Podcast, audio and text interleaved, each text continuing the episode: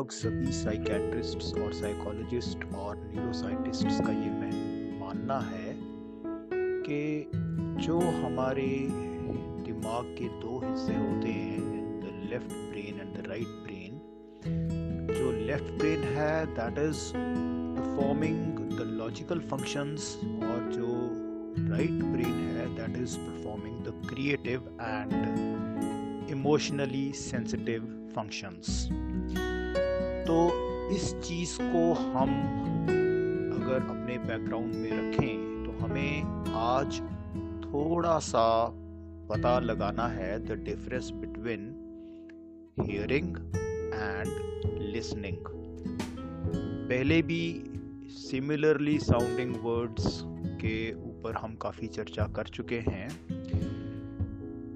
अगर वैसे देखा जाए लगता है कि हियरिंग एंड लिसनिंग एक ही तो चीज़ है। आई एम हियरिंग टू और आई एम लिसनिंग एक ही तो बात है। I heard you I listen to you एक ही बात है। जब हम हियरिंग की बात करते हैं the communication takes place from the person who is speaking to the person who is hearing through the auditory sensing organs like ear and outer ear inner ear nerve से जाके सिग्नल पहुँचता है left brain को। और left brain उसे process करना शुरू कर देता है, उसका मीनिंग निकालता है। उसका जो भी इंटेलेक्चुअल आस्पेक्ट है, वो उसको कवर करता है। और वो कहता है ओके मैं तेरी बात समझ गया।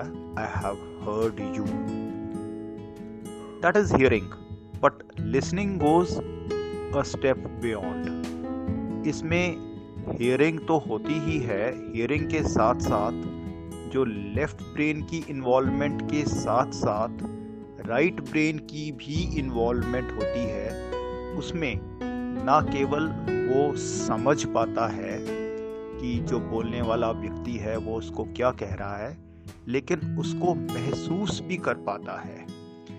महसूस करने से मतलब वो इमोशनली भी अटैच हो जाता है। इसको हम कहते हैं not only is his mind hearing to what the other person has said but his heart is also listening to the other person's heart तो जो mind to mind logical intellectual connection है, वो हियरिंग है, और जो heart to heart emotion to emotion sensitivity जिसमें आ जाती है।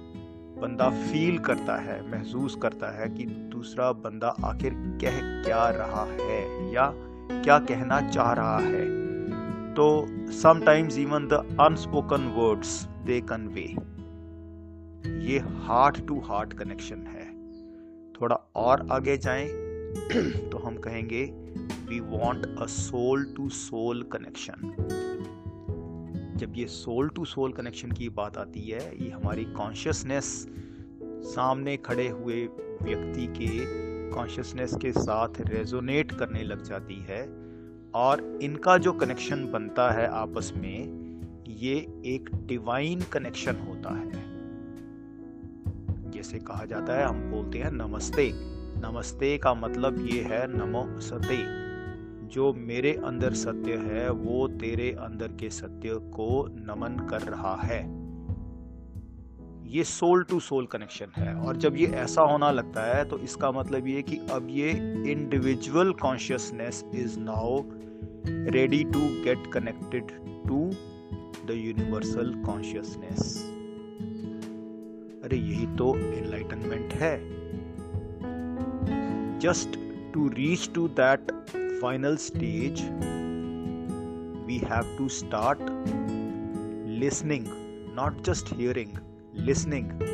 और ये जो लिसनिंग है heart to heart soul to soul this leads to the final attainment जो कि हमारा one of the most sought after purpose of life है, जिसे हम कहते हैं। अब ओबीडियंस की भी बात अगर बोलते हैं तो ओबीडियंस में भी ये जो वर्ड्स की आप एटमोलॉजी देखो तो यहाँ पे भी ओबी ऑडियंस आ जाता है। ऑडियंस से मतलब ऑडिटरी यानी कि सुनना। जो डिसोबे करते हैं, उनको पनिश किया जाता है। सबसे पहले किसने डिसोबे किया था? एडम ने। क्या डिसोबे किया था? बोला था, ये एप्पल नहीं खाना। उसने ये बात नहीं सुनी। खा लिया और he was thrown out from the garden of Eden ये कहानी एक बहुत ही सिंबॉलिक है और यहाँ से हमें पता चलता है कि ना सुनने से कितना बड़ा बवाल खड़ा हो सकता है। और सुनने से जिसे हम कहें, भगवान की प्राप्ति हो सकती है।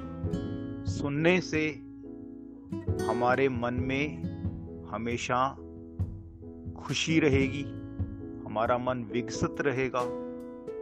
हमारे सारे पाप, हमारे सारे दुख, ये सब का नाश हो जाएगा सुनने से listening so let start listening and to listen you have to practice silence ये सिर्फ़ लेटर्स ही आगे पीछे कर दो तो साइलेंट में भी वही लेटर्स हैं और लिसन में भी वही लेटर्स हैं।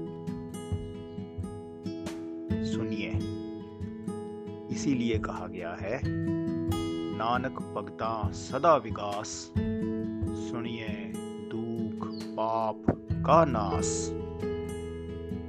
जरा गौर करें।